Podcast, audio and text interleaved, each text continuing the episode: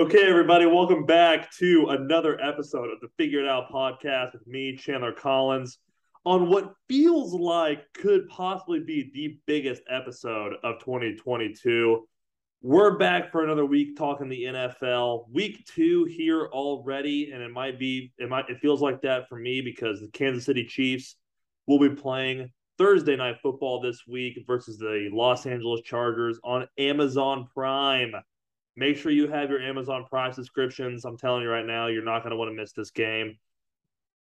Big time fireworks anticipated. I think there could be a lot of points in this game. We're going to have it all for you tonight, plus week two full slate review. Johnny Rowe was saying it in the uh, he was saying it in the uh, right before we hopped on here. He said there might be some stinky games this week. Can't wait to hear what we think about this slate. Really fired up to be back here tonight. No Blaine Wheeler for the first half of the show, hoping we get him in the second half, maybe get him for his uh, Chiefs Chargers take breakdown.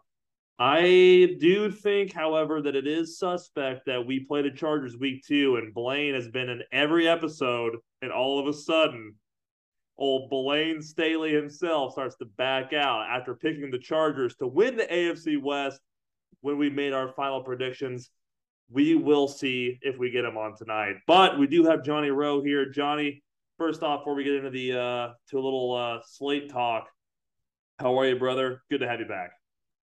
It's great to be here, Chandler. Um, one of the highlights of my week, if not the highlight of my week, is recording this podcast with you guys, going through the slates. Super fun, just to kind of get a grasp on what everybody, what everyone's thinking. Um, and, and just life is good right now with football back. Uh, we we we need to maybe take it easy on Blaine a little bit. We're giving him a hard time. I I know he's been saying in the group chat that he he was upset we didn't get to do a redo uh, of our playoff picks, and I'm thinking that's because he he wants to change his mind. However, we didn't do that, and so based off of what we know, uh, Blaine Staley and his beloved Los Angeles Chargers are set to face our Kansas City Chiefs tomorrow and what shapes shapes up to be the best game of a slate that has some games, some big lines, some some real stinky matchups. So I'm excited to break this down with you, Chandler, and, and get a grasp on it. I've got a feeling that tonight, uh, tonight's show's word of the episode could be stinky. Stay tuned. We will find out. Oh yeah. Um, before we get into week two slate, I kind of want to do like we're, we're not gonna re- we're not gonna review week one probably ever, but what I want to do is I want to introduce a little segment where we uh, all three of us when Blaine's back uh, with us, um, we'll start it tonight. Just a game that kind of stuck at or stood out in your mind. Um, a game that maybe you learned something about a team that you thought was right. Maybe you learned something about a team that you thought was wrong. An impressive performance.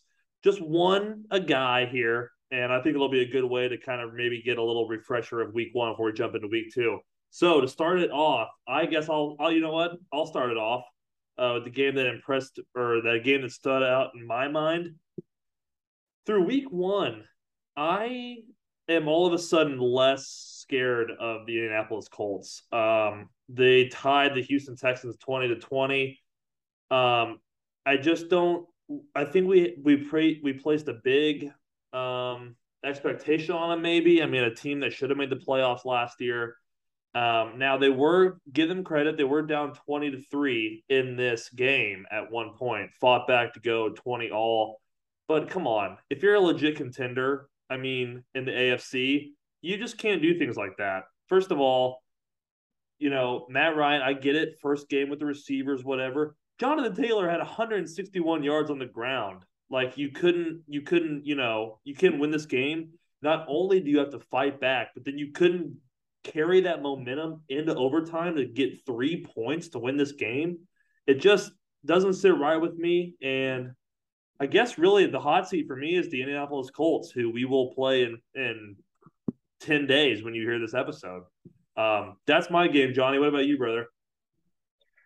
That was on my short list of three. Chandler, good pick there. I uh, before the year picked week three as a loss for the Chiefs to the Colts. And after this last week, if the Chiefs lose that Colts team, I, I am going to be very disappointed. So a uh, good pick there. The one that I'm going to pick is easily the team that I've been the most critical of this offseason with the most bleak of an outlook. I do not think this team is going to be a very good team going forward, but they impressed the hell out of me with their defensive effort, and that's the Chicago Bears uh, beating the San Francisco 49ers at home. I, again, have been I've been mean about the Bears. Um, I, have said though that I, there's a lot of people in my life that I love that I want to see happy with the Bears having success. I just didn't see it happening. And now this game was played in a monsoon. Like quite literally, this game was basically, you know, it was, it was basically played underwater. They were squeegeeing the field, and there was still standing water on the field. It was absolutely absurd. Nobody had any crazy stats, but what impressed me the most um, when the offense again in Chicago was unable to move the ball the Chicago Bears, de- the Bears defense just said, we're going to take it upon ourselves to win this game. And it was a 19 to 10 game. It was low scoring. There was one big play uh, on a touchdown from Justin Fields to Dante Pettis. But the defensive effort for a, a coach in his first game with the team, Matt Eberflus, against an opponent that you should have lost to was incredibly impressive to me. And now uh, we'll get into it later, but the season does not get easier for uh, the Bears as they'll face the Packers at Lambeau on Sunday Night Football. So a lot to get into. Yeah, um, that's that was really good, and I that it's actually funny enough. The Chicago Bears that game was on my short list as well because I kind of wanted to give a shout out to Turner. So we'll do that collectively looking forward to week two. John, let's go ahead and jump into it. As we mentioned, the first matchup of the of week two will be the Chiefs and the Chargers. We will save that for the end of this. That's on 7:15 tomorrow evening on Prime Video. Again, second reminder. I might have to remind you guys five times throughout this episode. It's that important.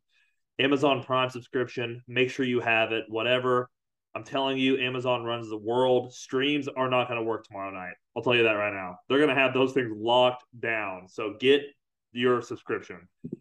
Let's jump into Sunday slate. We kind of start off, Johnny, with one of those words we were using earlier, and I think it could be stinky. the New York Jets visit the Cleveland Browns at First Energy Stadium in Cleveland, Ohio.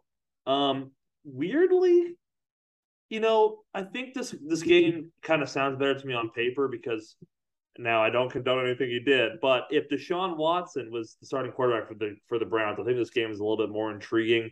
But you're going to have Joe Flacco versus Jacoby Brissett, probably on like a weirdly cold day in Cleveland for this time of year, um, and it's just not going to be pretty. Jets looked inept against Baltimore on Sunday. Um, did not love what I saw from Flacco. The Browns, say what you will, they won the game. It's not going to be pretty every time in week one, but a win is a win. Had the Chiefs won 26 24 over the Cardinals, I would have been very happy with it. A win's a win. You can't take it for granted in the NFL. But my Lord, um, Cleveland, it's such a it's such a mystery. They looked so bad for a bit, and then somehow kind of turned it on. Carolina, I really feel like lost that game more than Cleveland won. Um, I don't have the lines up. Uh, that's bad of me. Johnny does. Johnny, what's the line for this game here? Uh, the most recent one I saw was Browns minus six, and then the over under is 40, which is just incredibly low for an NFL game, but I think um, accurate. Chandler, are you done? Do you want me to give my. No, takes? I'll, I'll I'll, an- I'll answer the, the yeah. spread here. Um, if I were a betting man, I think I would ride Cleveland. Um, take a minus six. I think that's that's very fair. I think they can win this game easily by a touchdown.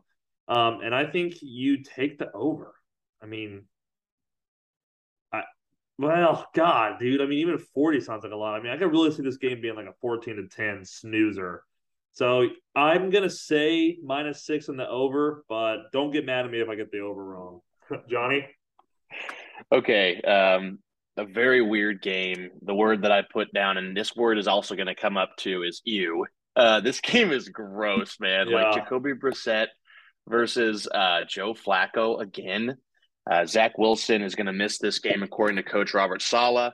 And actually, Robert Saleh had a quote about Zach Wilson that was even more troubling. Uh, he said his his head, he's not in the right head space right now. His head, like something like that. And so, on top of the injury, and the, I mean, they, the Jets are just cursed, in my opinion. I mean, this is a bad organization. Now, they've made some good draft picks the last couple of years, but they, I mean, they, it's looking bad for the Jets um, yeah. already. You know, Joe Flacco dropped back to pass 59 times in their game and they scored nine points. he dropped back for, he, he threw 59 passes in that game and they, and they lost.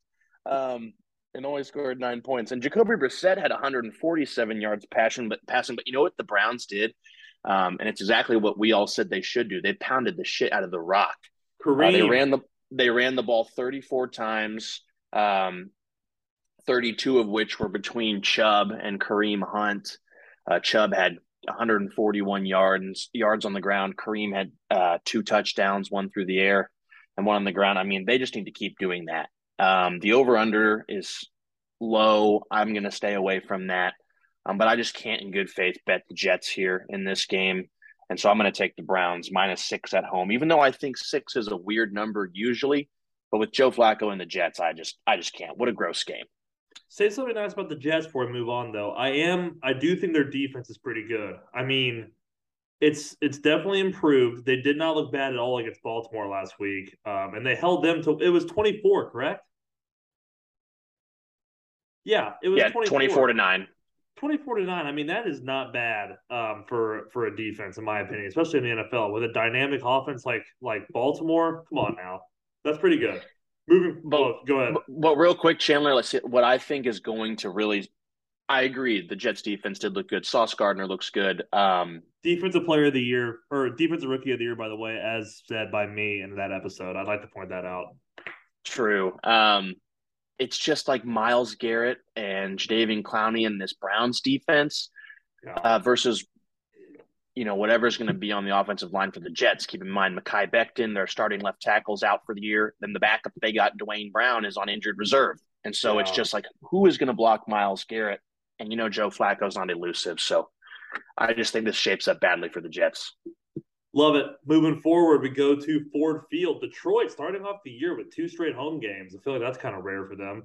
The Commanders will travel west to take on Detroit in a game that could also be a bit of a snooze. um, the word we're using tonight is stinky, but I don't think this one will be stinky for a different reason. I think this game has some weird things lined up for it, like a Carson Wentz tripping and falling pick six, or some sort of Jared Goff fumble, or just something that kind of makes this game a real Commanders Lions game. Um, Detroit give them credit, man. They are always in the game and they are a tough out week in and week out. But I know everyone loves Dan Campbell. I like Dan Campbell. But I think when you're losing all of these games by this many like single possessions, again, they lose the Eagles 38 35. I think that's coaching. It hasn't been just one or two times. It's been, you know, I think I can, I think the Lions lost like almost over half their games last year by a single possession. And I think that's just end of the game stuff. And I think that with all the love and support or whatever that Dan Campbell's gotten, I think that there is some sort of issue in terms of his coaching. But with that being said, Lions are always in the game. Um, I love them at home this weekend against the Commanders, a team that won against the Jaguars, but I don't really take a lot of credit or I don't put a lot of stock into that win. And, and in all honesty, they had to absolutely grind and scratch and and get through the Jaguars. And for a team that I picked to win the division, I expect more. My reputation's on the line, Commanders.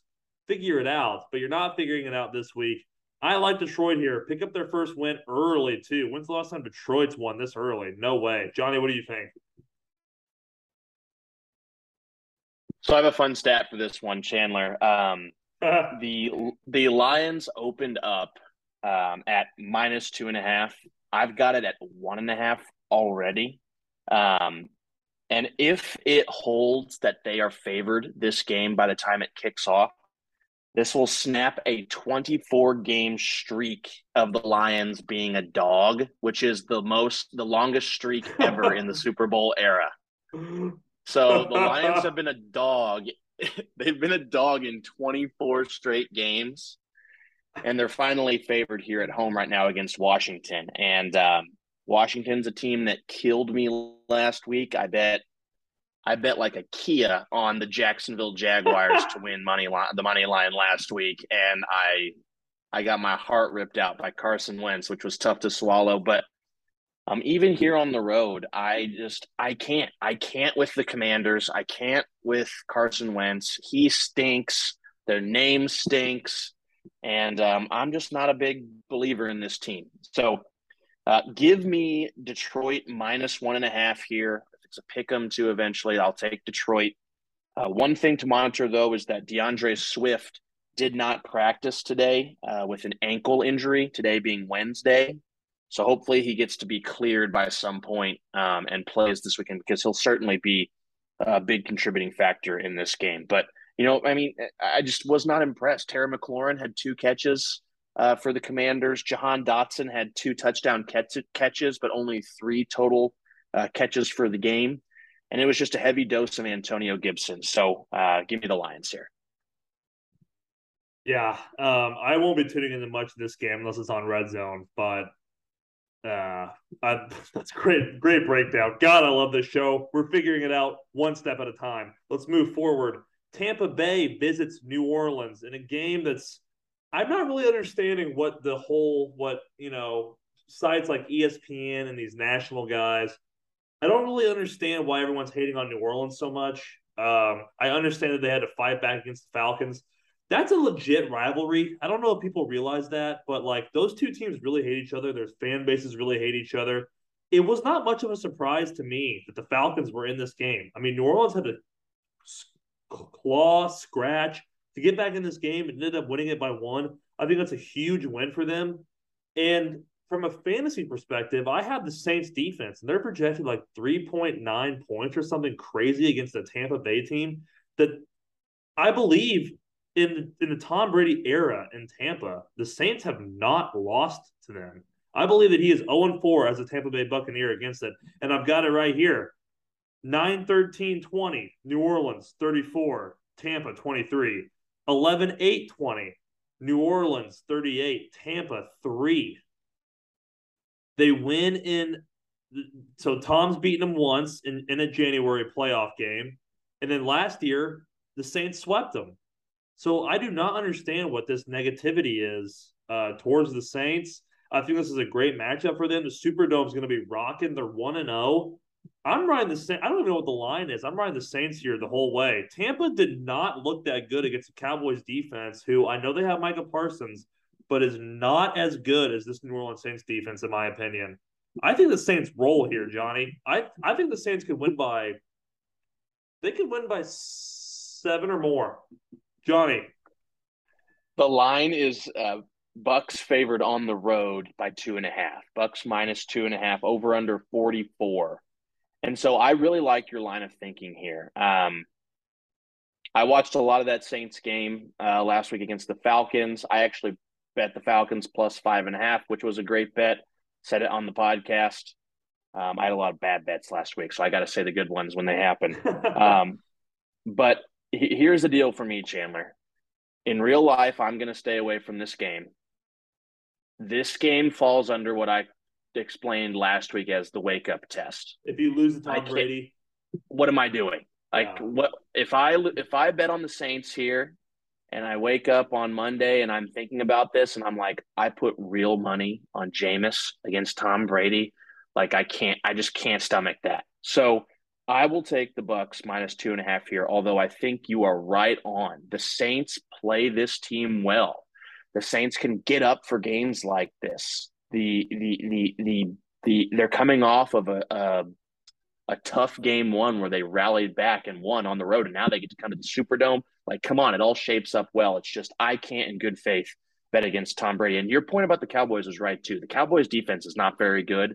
There are some headhunters on this Saints defense that would love nothing more than to knock Brady on his ass. So, a tough one here. Both teams are one and zero. Oh. Both teams are competing for the NFC South title. Um, but I'm going to take Tampa minus two and a half. Love it. Also, speaking of the Saints, shout out to our guy John Seabag. caught oh. an unreal video of Michael Thomas's fade in the end zone. I mean, it so was sick. really sexy. Um, so shout out to him. Go Saints, honestly. You know what? I actually might make a statement here. Uh, my NFC team for the year, I think I'm going to be a Saints fan. Ew. Not going to really follow them very hard, but like if they do well in the NFC, I'm in. Give it to me. Seabag's there. That'd be sick for him to be at a playoff Fine. game or something. Yeah. Let's move forward. That will be the best game of the noon slate. It kind of looks like to me, um, just off first glance. I could have one that surprises me. We move forward. Carolina visits the Meadowlands. They go to uh, the New York Giants in what has stinky written all Ew. over it. I mean, I can't believe the Giants are 1 0. I think we'll get to it here in a bit about Tennessee, but I think that says more about Tennessee than it does the Giants, in my opinion. Saquon looked good. Awesome to see. Love Saquon. Dude's an absolute stud. Johnny, I know you've seen that video of him power cleaning at Penn State like 405 and just like animal. just like putting it on his shoulders like it's literally nothing. Um, really good to see that he's rehabbed well.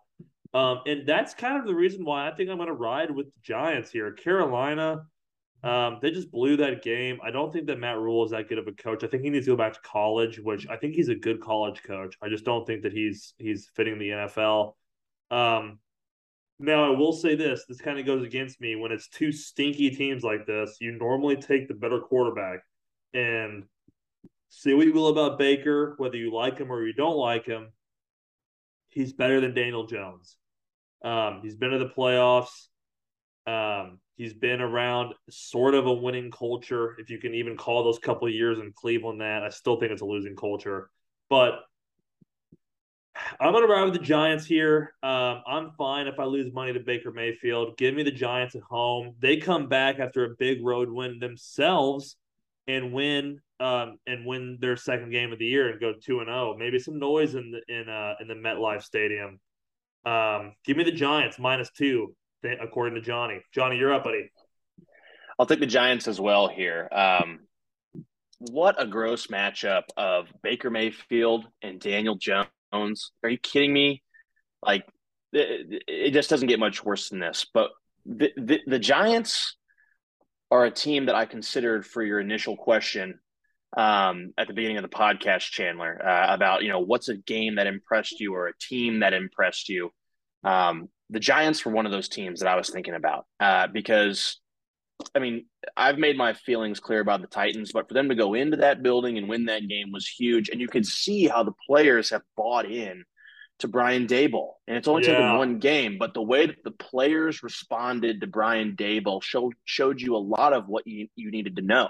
And they know that Daniel Jones is not like this guy, the, the most trustworthy guy to go into battle with, but they know that their coach is now one of those guys. You could say the exact opposite things about how those players are feeling about Matt Rhule and Baker Mayfield right now. Like, I think losing that game to Cleveland, a team in disarray with the whole Deshaun Watson news and Jacoby Brissett at quarterback, and you had the lead for the last minute or two, all that stuff uh, works against the the Panthers here. And so Saquon was nasty last week, and to see him used right was was really cool. So uh, I'm going to take uh, New York Giants minus two, and I'll I'll pick that with you, Chandler. Phenomenal stuff, Johnny. But breaking news, folks. Just during Johnny's uh, breakdown of the Giants and Carolina Panthers game, we've been having a great show, Johnny and I, but we've only increased it and made it better here Blaine Wheeler on the pod now, everybody, live from Kansas City, Missouri. Great to see you, Blaine. Talk to us. How you doing? Rubbing some elbows with the big wig sounds like this evening. Yeah, you had to do it. I, am sorry to, to be a little late, but uh, no cor- issues, brother. When corporate America calls, but football is still on my mind. I, am right. here. I'm here. Love that take two, Johnny, about Daboll. Like two on that. I, man, that that's one of the tougher ones to pick this week. So it was oh, let's go. I, am yeah. here. Keep it keep it rolling. I don't want to hinder it. Here we go. We're moving right forward with Blaine. Blaine's back on with us.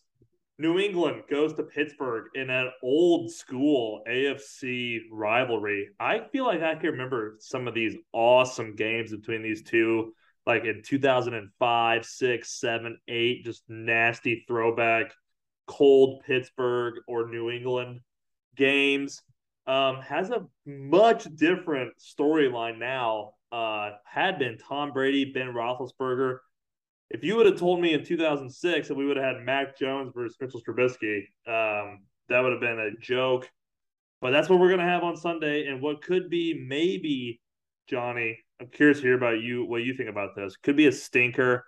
Pittsburgh, what a game they had with the Bengals. Uh, that was true week one pandemonium. I mean, there was everything in that game that I feel you can think of in under the sphere of football. I feel like everything under it was in that game. Missed field goals, the whole works, whatever. Pittsburgh finds a way to win in overtime. New England goes to Miami and looks pathetic to me. Um, Mac Jones did not look good. Had to get an MRI due to back spasms. Um, I don't really understand that. I feel like that's just kind of like a feel thing. But he went on, underwent an MRI, I believe, on Tuesday. It's, it said he's he's fine, so he'll be full go on Sunday. But I don't know that I can trust New England at all at this point. Their offense looks old and inept. Uh, they don't really have anybody that scares you at all, in my opinion. I feel like that's a huge psychological boost to a team like Pittsburgh, who has an unbelievable defense. Even without TJ Watt, curious to hear what you guys think. I'm going Pittsburgh here. Blaine, let's start with you. Welcome in, buddy. Yeah, um, I hate to be this guy too, but if you go back and listen to our uh, AFC North episode, I called Pittsburgh over Cincinnati, and two other people on this podcast called me idiots. So here he is. He oh, there we go. Yeah, yeah. yeah, yep. I'm back. I'm back. See, but... Johnny, this is why I told you in the opening we're not taking it easy on him. I picked it. I picked them with him last week, though. He he swayed me since that pod. Yeah, but um, a little bit banged up Najee Harris. We'll see what that offense looks like. Mitch looked pretty good. Like I was impressed with Mitch. Obviously, we were talking about the difference between Ben, Mitch, didn't miss a beat. And and like you said, Chandler, New England sucks. They might be bad. And Pittsburgh, yeah. that defense, even without TJ Watt, I believe in it. Minkah Fitzpatrick had the game of the century. Oh my God, he was unbelievable. And and your money has to go on Pittsburgh here.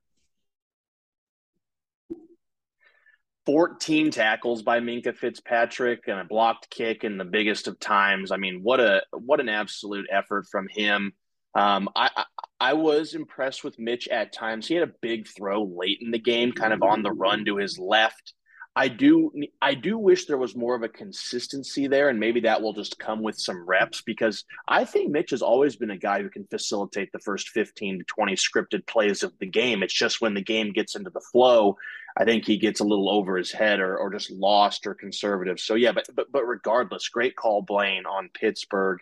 Um, one of the few things I got right last week was was the Steelers with the points in that game. And uh, yeah, I don't know how you pick New England here. Uh, New England looks like a team that's offense is being called by a defensive coordinator, Matt Patricia. Um, so what it looks to it makes no sense. It's like Bill does not want to relinquish control or bring in an outside mind. Uh, so he's only going to trust guys that he has a track record with in Joe Judge and Matt Patricia. Um, I saw that TJ Watt is he avoided like catastrophe, right? He doesn't need surgery on the torn pec. So of course he's out this game, but he'll be back later in the year. He's a fucking monster too. Oh. I mean, just a complete game wrecker on that defense. Um, really, really impressed there with what I saw from Pittsburgh. Got a fun stat here for this game too. Uh, this is the first matchup between these two teams since 1998 wow. without without either Brady or Big Ben in the game. Yes. That's awesome. I mean, what a stat that is right there. And so um, it's Trubisky versus Mac Jones. It's not as glamorous as it was in the past. And when things don't get glamorous uh, and things are kind of mucked up, the Steelers usually come out successful, and I'll take the Steelers, who are dogs at home, wow. plus two and a half. Home opener, and right now, like I'm almost taking Tomlinson over Belichick. I would never have said that in the Brady era, but era, but like, is Belichick's downfall coming? And it and it might be. Yeah, Tom Brady's won the uh, divorce for sure. Let's move to the Sunshine State in another noon slate game here. Indianapolis goes on the road to Jacksonville. Blaine, I said it uh, earlier in the show um, for my week one um, takeaway, and I flat out said I don't believe that Indianapolis is a division or excuse me, a AFC playoff contender after what I saw from them in week one. Um, and that will be put to the test this week as they go to the Sunshine State, a place that they have not had very much success in Duval County, the Jacksonville Jaguars. I don't know what to make of this game. Jacksonville showed a lot of fight last week against the Commanders. Um, I think that's going to be a lot of how Jacksonville's games are this year. They're good enough to compete in games, but when it comes down to the wire, I just don't think they're there yet. And I think it might actually take Doug Pederson maybe a year to kind of get that, you know, that uh that fourth quarter camaraderie with Trevor Lawrence. Because I think I mean it's their rookie, it's it's Trevor Lawrence's rookie year. I mean, with a brand new coach, horrible last year, obviously. Um, I think there's going to be games like this where that happens, but this is a really big game. I'm actually very intrigued with this game because um, of my Indianapolis take. I need to see what this kind of Indy this Indy team is, and with the Chiefs playing on Thursday night, we'll be able to fully lock into this game at noon and see what kind of Colts team we're going to be preparing for in 10 days following Thursday's game. So I think it's a huge game for Chiefs Kingdom. If you're listening to this, get an eye on Indy. I think they could stink. They could definitely prove me wrong. Let's go with Johnny here to break us break this game down.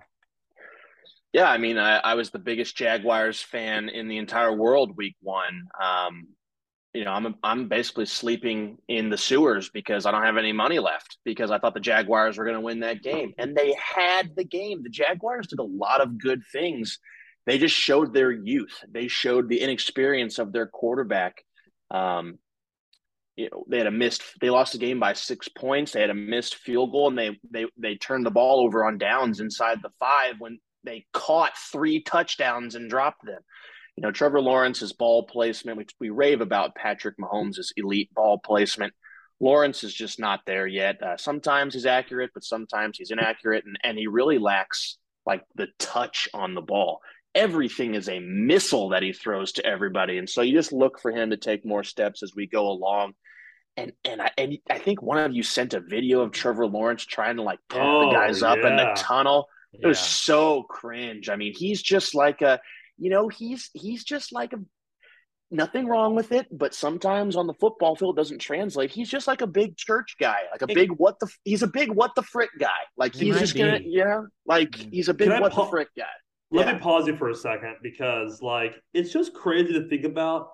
Like Trevor Lawrence could make any throw in college. There was not a throw at Clemson that he couldn't make. He was God at Clemson. Yeah. And it just goes to show you that threshold of Patrick, Josh Allen. I'd even throw Lamar in there. Um, all Tom Brady, obviously. Herbert. All these guys. Herbert, yeah.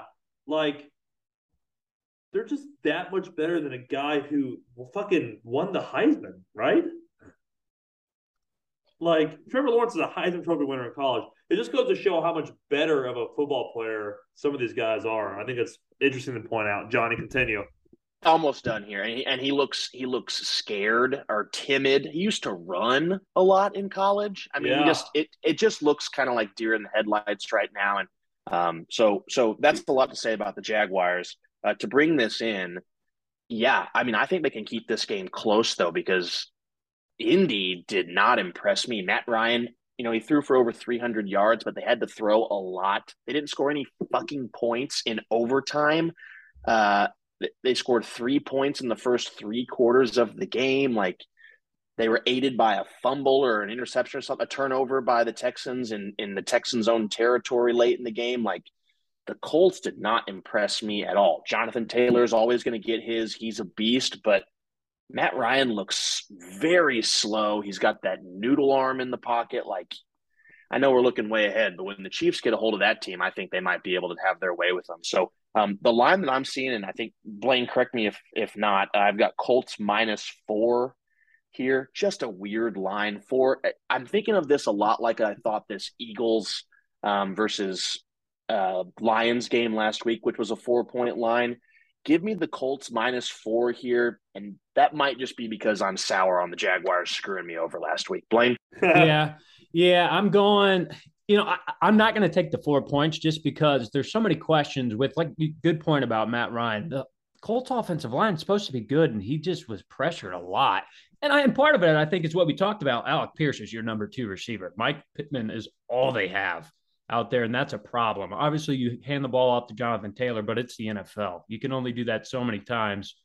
So you only score 20 points. I mean, yeah. When you need a, when you need something in OT, take away Jonathan Taylor, take away Pittman, and Matt Ryan's got to create something. And I don't know if he's able to anymore. And that's kind of a problem for them. So I look at a guy like we are talking about, Devin Lloyd, who had a hell of a first week, or some of these linebackers step up, Travon Walker, Josh Allen, um, and, and, see what happens. If they can stop Jonathan Taylor, this game will be really, really fun. But I something about me deep inside just says it's a Colts bounce back week. I think they watch the film and and get some things figured out and eh, become that team in the AFC South. Don't forget, Travon Walker had a pick six last week. I mean, it's pretty sick for a DN rookie. First game of the first game of your career, pick six, the defensive end. Not bad. I wouldn't mind if he made me eat my words about him when I said that they might have messed up with Aidan Hutchinson. So the league needs it. Yeah, league needs it. Absolutely. Last game in the noon slate. I think this will be a really good game, boys. Excited to hear what you guys think about this. Miami at Baltimore. Um, I'll start with the Dolphins here. They won 20 to 7. Um, seven of those points came from a defensive scoop and score. Um, so the the vaunted Miami Dolphins offense with uh, Tua Tagovailoa, Tyreek Hill, and Jaylen Waddle that won't be able to be stopped. Only scored 14 points against a pretty not exciting and old defense like we talked about last week um, in New England. But a win's a win. Um, Miami's defense, say something nice about Miami. I think Miami's defense is pretty nasty. I think they can get after you a little bit. I think they have a pretty decent back end. But they were also going against a guy that we've all um, admitted just isn't the guy in Mac Jones, in, in, our opinion. So mm. I don't know really much. I don't know much to put on Miami after week one. I really do think Tua could be suspect. I mean, come on. You can't give him any more weapons. One thing to point out from my perspective on Miami is what happened to Mike Gesicki. I think if you look at his snap count, I think he was like barely double digit snap count and maybe even under. Like for a young quarterback, I want my tight end out there. I know you got weapons on the outside, but you make some of the easiest throws in the game to tight ends. They're reliable and they're always there. On the Baltimore side, I think it really benefited them that they played a team like the Jets, who just really aren't there yet. Um, we we talked, we said nice things about their defense, but Baltimore didn't look that great on offense, in my opinion. Only put up 24 points. Um, but they're a tough team. They're going to be a tough out every time they play. It's just the way they play. Um, it's very rare that you see the Baltimore Ravens get blown out. Their defense is still nasty. Um, I look for them to maybe make some really big plays on defense and special teams here against the Dolphins. Um, I think they can get after Tua. I think they can make life havoc for him. Um, and I think I, I, honestly, if there's some sort of prop, Marlon Humphrey to have a uh, pick, I think you have to hit that for sure. I'm, rolling, I'm, I'm, rolling with the Ravens here. Uh, Blaine, what do you think? Yeah, Tua is going to throw one. That, that's a good call. But dude, Baltimore's back at it again. Kyle Fuller, season over, torn ACL. Like, golly. And then yeah. Ja'Wuan James, their tackle, out for the year with an Achilles. Just week one, bang. Like something's in the water in Baltimore. That that that sucks. But when I look at it, Baltimore should have scored a lot more points than they did against the Jets, like you said. In that first half, I watched that game closely because I took the Jets thinking that, you know, maybe Baltimore and Lamar with those new weapons were going to come out flat. They did. I think they're going to come out flat again against Miami here. And I really think Miami plus three and a half is going to be my play. Lamar's a guy. But this is just kind of a suspect quarterback battle. And I think the weapons at Miami, you know, make this a a game where Miami could take it away and, and score late or, or do something a little bit more than uh, Baltimore can. I just uh, there's there's more variable with what I like with Miami than what I like with Baltimore. Okay, yeah, I, I, I do like that. I, I don't know what to think about this game. Uh, there's so many games this. Eh, thankfully, it's only Wednesday night that we're recording this, but there's just so many games that I'm not sure on right now. So it's hard to give Yeah, I, I could see myself betting either side of this. I lean Baltimore just because I'm not a Tua guy, um, and Baltimore's at home. Miami was really unable to run the football last week. Uh, what what I don't know why they'd be able to run the football against Baltimore if they couldn't run it against New England. Um, Tyreek and Waddle were impressive, but uh, Chandler, I think the reason that Gesicki is not getting any play is because the new coach of the Dolphins, Mike McDaniel, is a Shanahan system guy. And what do all tight ends in the Shanahan system do? They block and on rundowns. You know, George Kittle is a guy who blocks all the time on yeah. rundowns. And so uh, Gesicki is just not a blocker. He's just, he lines up as a receiver dressed as a tight end most of the time. So um, that's that's probably why he had one catch for one yard, uh, which was was pretty bad from him. But on the Baltimore side, yes, the injuries are racking up. Lamar didn't really run uh, last week, which I don't know if I want to get into the deep conspiracies, but maybe it's a product of him not getting the contract that he wanted, so he's not going to run and risk himself getting injured. Um, if I had to pick something here, maybe just for the podcast's sake, since Blaine picked Miami, I'll pick Baltimore uh, minus three and a half, but I absolutely am not confident. Yeah. Yeah, that's really good. God, boys, this is a fun show. Hey, Flacco threw for 300 last week against Baltimore. I mean, Tua is going to be fine with Waddle and Hill. That's what, that's, that's what I'll say. Flacco. Blaine, Blaine Flacco. 59 dropbacks yeah. for Flacco. True, true. 59 dropbacks. Under heavy pressure. That's a lot of reps. Uh, before we flip into the 305 slate, this is a great time to go over our figure it out NFL pick'em pool. Which before we get into the pool, um, Johnny's not in the pool, Blaine. So it seems to me that we bothered him wow. in some shape or form. Both of you, two, both of you guys are up to no good this evening. Um, Blaine doing some elbow rubbing. Johnny not joining the pod. No bother. I'll get in there this week. That's my that's totally on me. We're gonna watch the film. We're gonna get better, and we're gonna we're gonna execute this week. Good. We're gonna have Johnny in um, a week behind everybody in the points, so that'll be beneficial to us because I have a feeling Johnny can make it interesting at the end of the year. Through the first week, Matt Gibson leads the pool with ten points, ten total points. Um, got ten correct. Bo Mackey and Josh Wilbrand, two Missouri State Pikes tied for second at eight. Chandler Collins, obviously. Blaine Wheeler, shocking. Um, Missouri State's best punter of all time, Brendan Withrow, and Michael Briggs' brother, Caleb Briggs, are tied for fourth at seven points, rounding out the top three places. I think it's also funny to mention the toilet of the pick'em through week one. Hayden Nichols, zero points. Michael Briggs, zero points. Oh. Both players with no picks. Oh. Bold play entering week one. Did not pick a single game either side. Um, but maybe they can turn it around. So that's the pick 'em. I think that's a really good time to introduce it every episode. We'll get through the 12 slate. We're gonna do this for 15 more weeks. We'll get to the we'll get through the noon slate. We'll go through the pick 'em um, pool get a couple comments from the guys, and we'll move into 305. Blaine, you got something you want to say? Who's Higgins, Matt Gibson? Higginsville's finest, my best buddy since okay. I was one year old. Yep, Higginsville's finest. So we got a we got 50 bucks on the line on this pick 'em. If he beats me, then we you know we're gonna scrap a little bit. well, you're not too far behind, but you are tied with me, so also heard Hayden Nichols lucky he didn't pick anything because he went um, a whopping missed on 12 of 13 bets this week.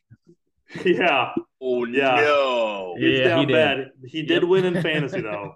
Pick him up a little bit. We can put him down a lot. Pick him up a little bit. He won in fantasy in our league this week. So sky's the limit for Nichols. Hopefully they get those picks in this week. Let's go to the 305 slate. Kind of a weird game. Feel like this game hasn't happened in a long time. Atlanta visits the Los Angeles Rams.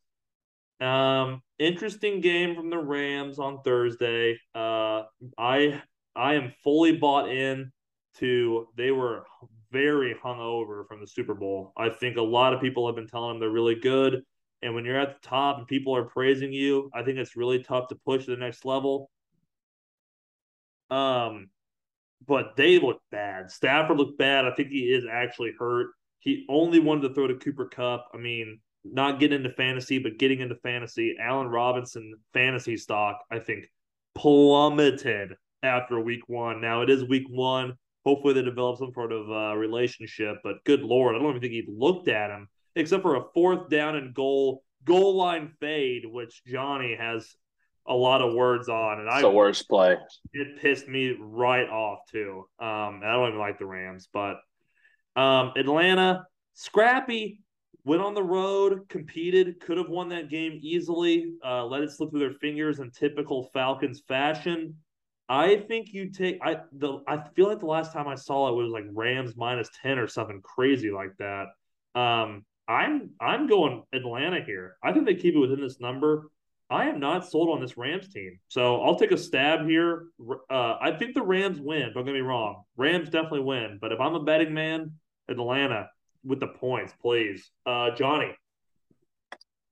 Yeah, I'm going to ride Atlanta too here. Uh, I got 10 and a half plus 10 and a half Atlanta. Uh, I picked That's Atlanta crazy. plus five and a half. Plus five and a half last week was uh, one of my bets on Atlanta, and they covered that.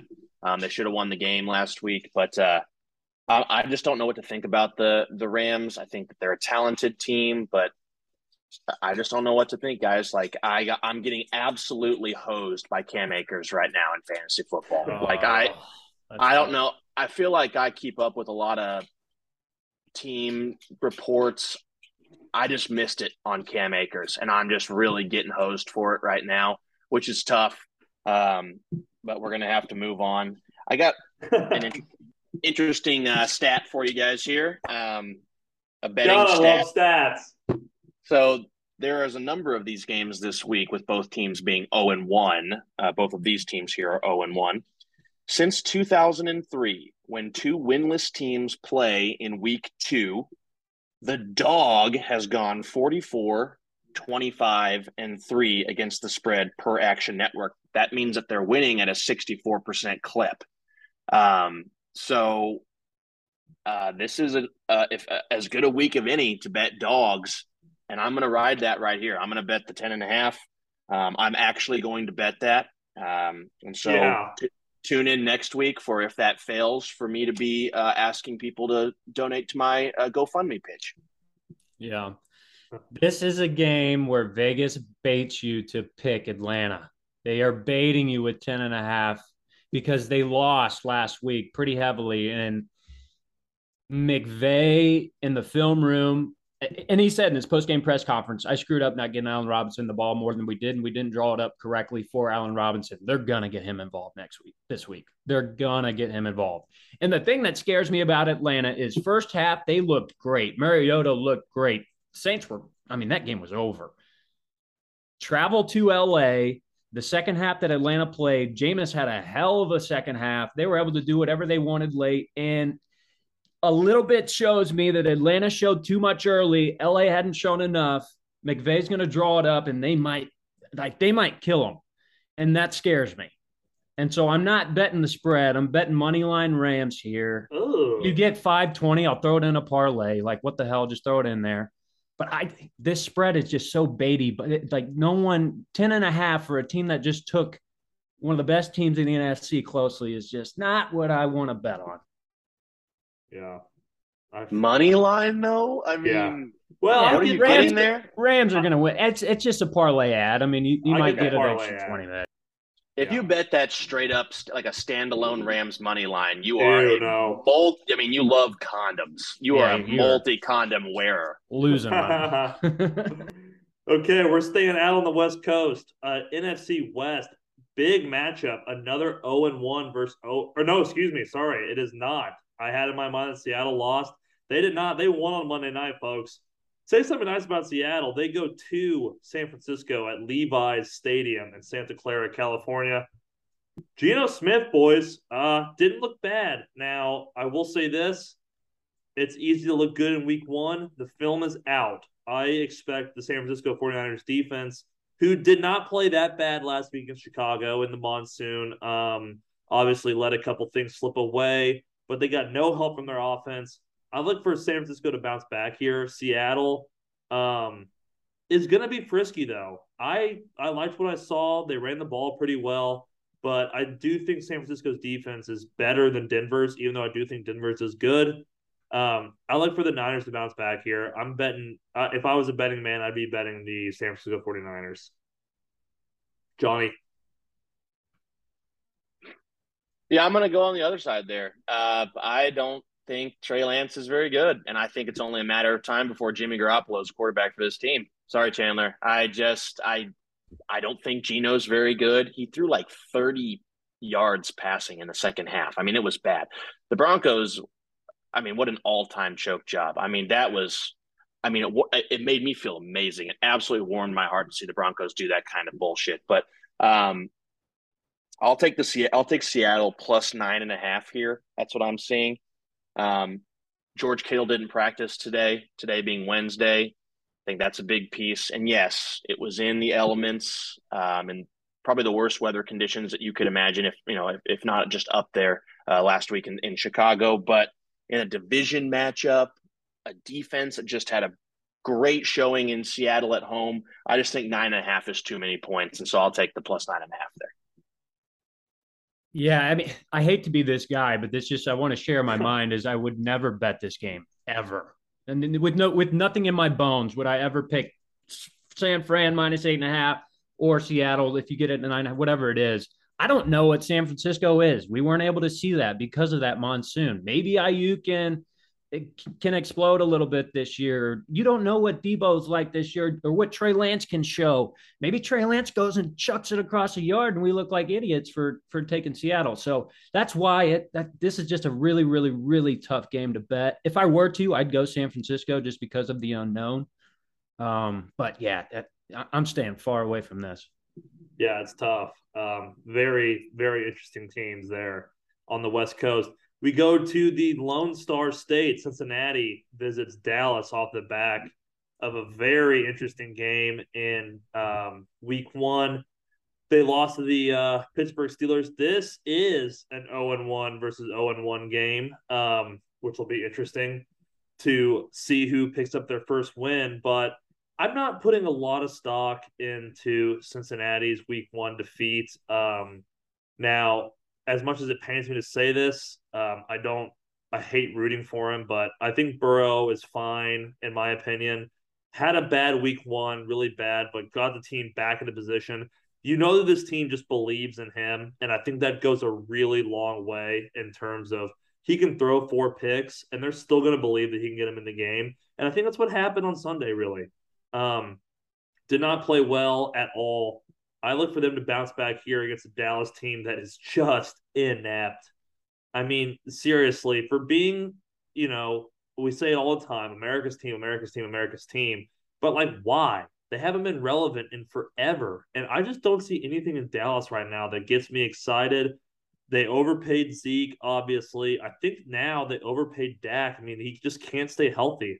As much as I actually like Dak, I just he just can't stay healthy at all. I know he had a horrific leg break. That's awful. But then the thumb now, it's just things aren't looking up for Dallas. I see Cincinnati bouncing back here.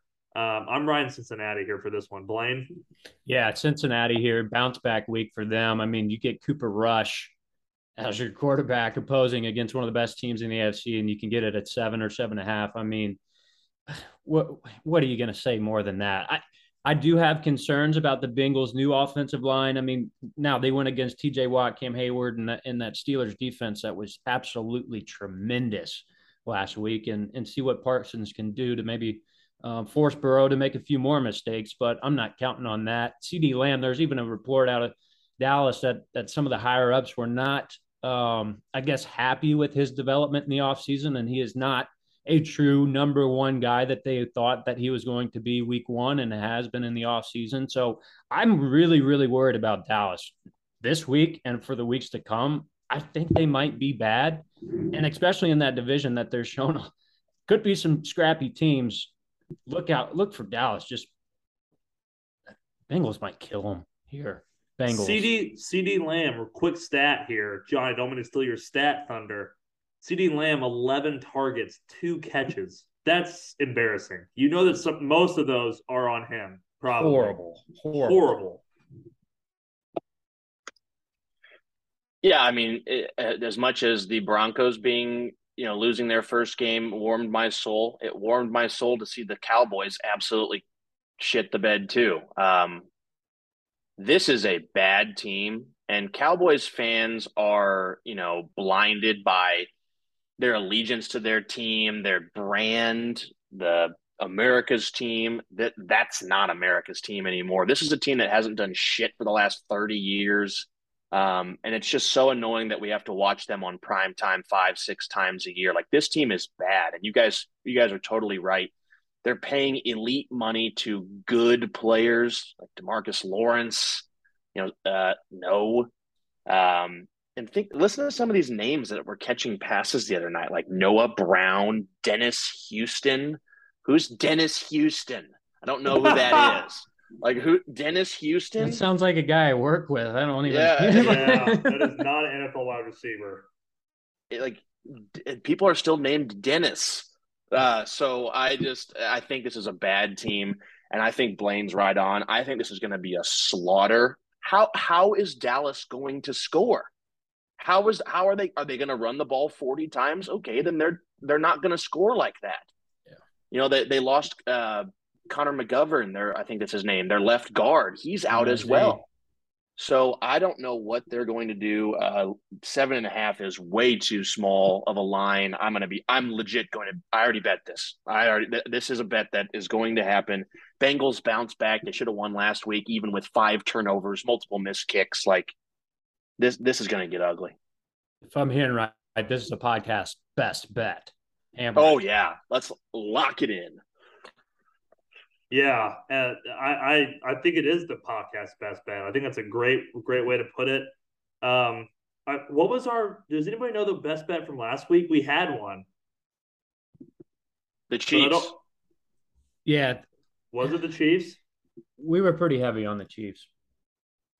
I don't think we had like a branded best bet. I mean, God, I was so high on the Jaguars. What a pathetic waste of time that was. Uh, one one quick thing. Let me wrap this up with my thoughts on the Bengals. I wrote this down and didn't say it. Um, I think Blaine talked about their offensive line. I, d- I do want to that want that to get better. I do remember with the Chiefs Chiefs got like a really good new offensive line. They needed time together to build that continuity. So if this line's if this if that new line that they have in Cincinnati is still struggling come you know middle of the season or late season, uh, then then it should raise some concern. But yeah, like Blaine said, I mean T.J. Watt, Cam Heyward, are you fucking kidding me? Yeah, it's going to be an interesting game. I, it's going to be awesome. Let's move forward. Houston goes to Mile High to take on the Denver Broncos. We have already alluded to it a little bit in this episode. Denver with an all-time meltdown, um, and of course, leave it to the goat Colin Cowherd and Nick Wright uh, to get this spot on today. Give credit where it's due. Honestly, I'll give them a free shout out because they are just so good. I absolutely love the chemistry between Nick Wright and Colin Cowherd. I think it's good because they don't have their own show. I think that makes the chemistry even better. I think if they, I think if we got too much of it, it would have kind of saturate a little bit. They'd start to kind of start agreeing a little bit more than what they do now. Great, great dynamic there. But Nick Wright made a great point. Nathaniel Hackett, at the end of the day, is ultimately to blame for the timeout situation at the end of the game. Um, whatever the hell the end of the game was, all of it falls basically on Nathaniel Hackett, but a bit of it falls on Russell Wilson. How does he not know call a timeout to maybe get the guys to the line faster to see if they could get a playoff real fast without Seattle getting set? Won't get too long winded on that. I do think that Denver bounces back here in what could be a really stinky game. Texans frisky week one, though. I will say that very frisky. Um, I, I do think this could be a very close game. Um, could somebody give me the number real fast? 10. Ten. Yep. I can see. Houston staying within that. I'm taking Denver to win this game, and I'm but I'm picking Houston plus ten if I was a betting man. Houston, Davis Mills, not your flashy guy, not the guy I want to be the quarterback of the Kansas City Chiefs. But if he was ours, we'd probably be decently satisfied with the way he's playing. Of course, we want more from him uh, if you're a Houston fan, but I think you stay within 10 here easily. Uh, Denver did not impress me that much. They only gave up 17 points, but the points they gave up, I mean, a wide, wide open all the time um, in the secondary. Look for the Texans. Brandin Cooks get a little frisky here. Uh, let's go to Johnny for what he thinks. So another game, we've already said it. I just I wouldn't bet this game, but uh, is is ten too much, guys? Like I I don't. Here's why I'm saying this: is because you know it, it how much better is Houston than Seattle just across the board? Okay, and then if Denver doesn't um, fumble the ball two times at the goal line and score two touchdowns, they win the game by 13. Yeah. And so like that's that's where I'm thinking like maybe it, like 10 is a ton of points, but at home against Houston like I I I just don't know if if it's too much. I think it's I think it's fine. And so I know it's not it's kind of a Debbie Downer, but I think Denver could absolutely roll here. Denver averaged nearly seven yards per play that entire game. Javonte Williams had like 12 catches. Um, really nice connection. I think we've seen who uh, the favorite uh, receiver is for us, and that's Jeudy. Jeudy had a really nice game. Um, I think that was there was just so much going on around the game with Russ and with the, the first year head coach debacle. Like I think it was I think now we're going to get a, a, better read on the Broncos going forward. Now, don't get me wrong. I love that the Broncos lost. I think Russ is so fucking cringe and annoying. And like, he is such a weird human being. Like, he, he is so fucking weird that it makes me physically angry to talk about him. Um, but he threw for like I think over 300 yards, and they got whatever they wanted, and so I'm going to take them minus 10. But Ew. Yeah, this a this is a weird game because the two games that Houston played with Indianapolis and Division, I mean that that that game's hard to tell who Houston is because I mean the Colts had chances of putting that thing or making it a lot closer and putting it away sooner than they did. I mean, they were it was 20 to 3 Houston in the fourth mm-hmm. quarter and here comes Indy whenever they had a full steam ahead and they were able to score when they wanted to. Mind you, they didn't in OT, but I just think that there's opportunity that we saw Russell Wilson with his weapons. Jeudy made a few great plays. Like there's something there with that guy. Courtland Sutton, really good. Javonte Williams looked really good. Melvin Gordon is a good, you know, maybe he's the two now, but there's just enough there to, despite the fumbles at the goal line that I think if if Russ is out there to to be comfortable, clearly wasn't at Seattle with the first game back there. If he's comfortable at home in Denver, Denver a tough place to win. This could be a blowout. I'll take Denver. Yep. Moving forward to uh, actually, no matter how you drew this game up and be in the desert, but this desert happens to be in the state of Nevada.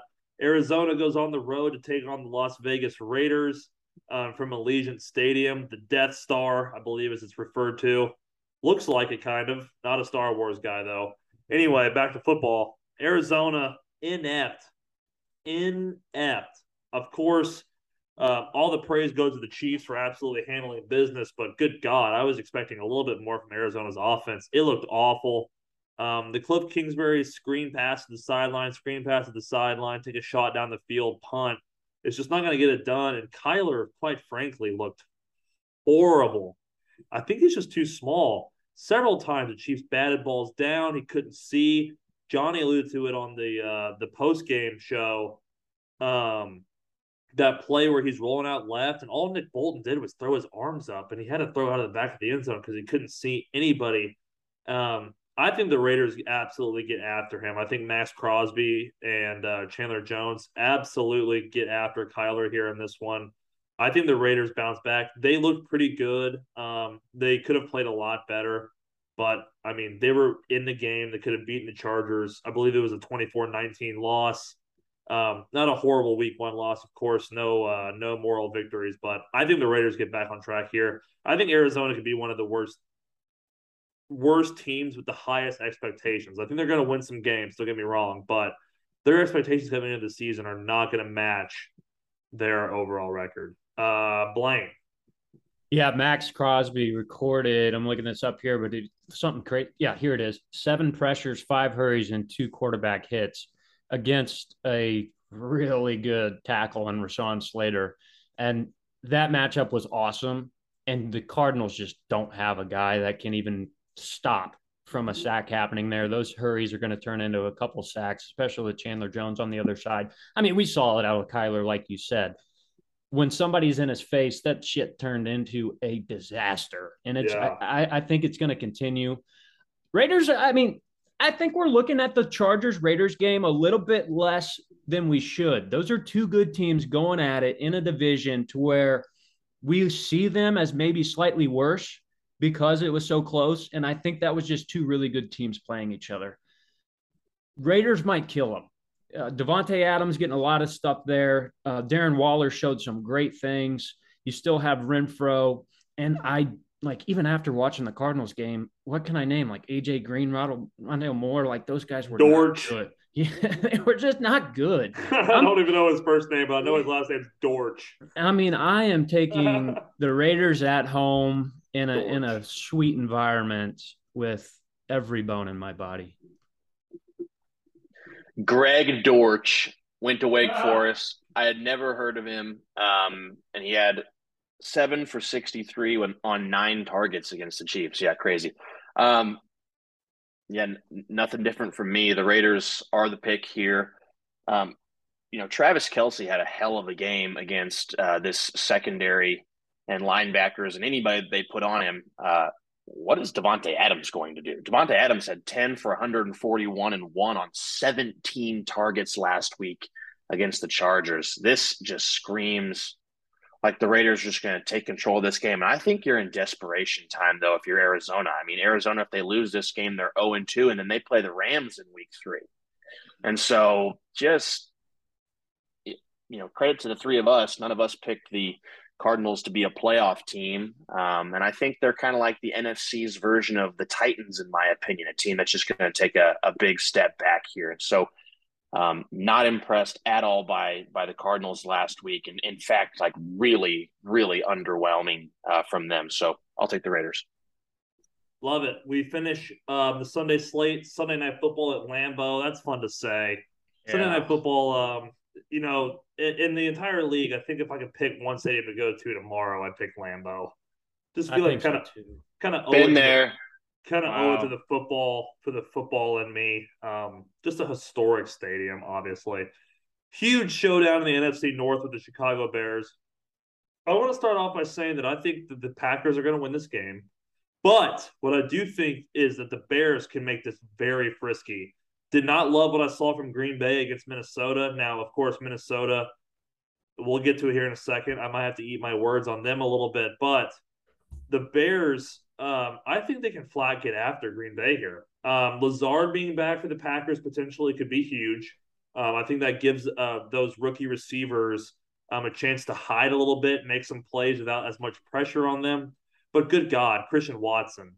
I mean, I don't want to ever talk bad about a guy from the Valley, but dude, you've got to make that play. I don't care how old you are. You've made that catch a thousand times. Aaron Rodgers, an absolute dime, down 7 0 in the first. If he catches that, it's a different game, in my opinion. It doesn't let the Vikings get settled in. It doesn't make the Packers punt there. It's a tied game, and now the ball's back in the Vikings' hands. Sure, they probably could have gone down and scored, and they probably would have. But that means the Packers were only down seven instead of 14, which they ultimately were after the first quarter, I believe. Um, I on the flip side, though, Green Bay's defense is pretty good. Now I know Justin Jefferson went off, but they only gave up 23 points with an inept offense on Sunday afternoon. I think that the Green Bay will win this game.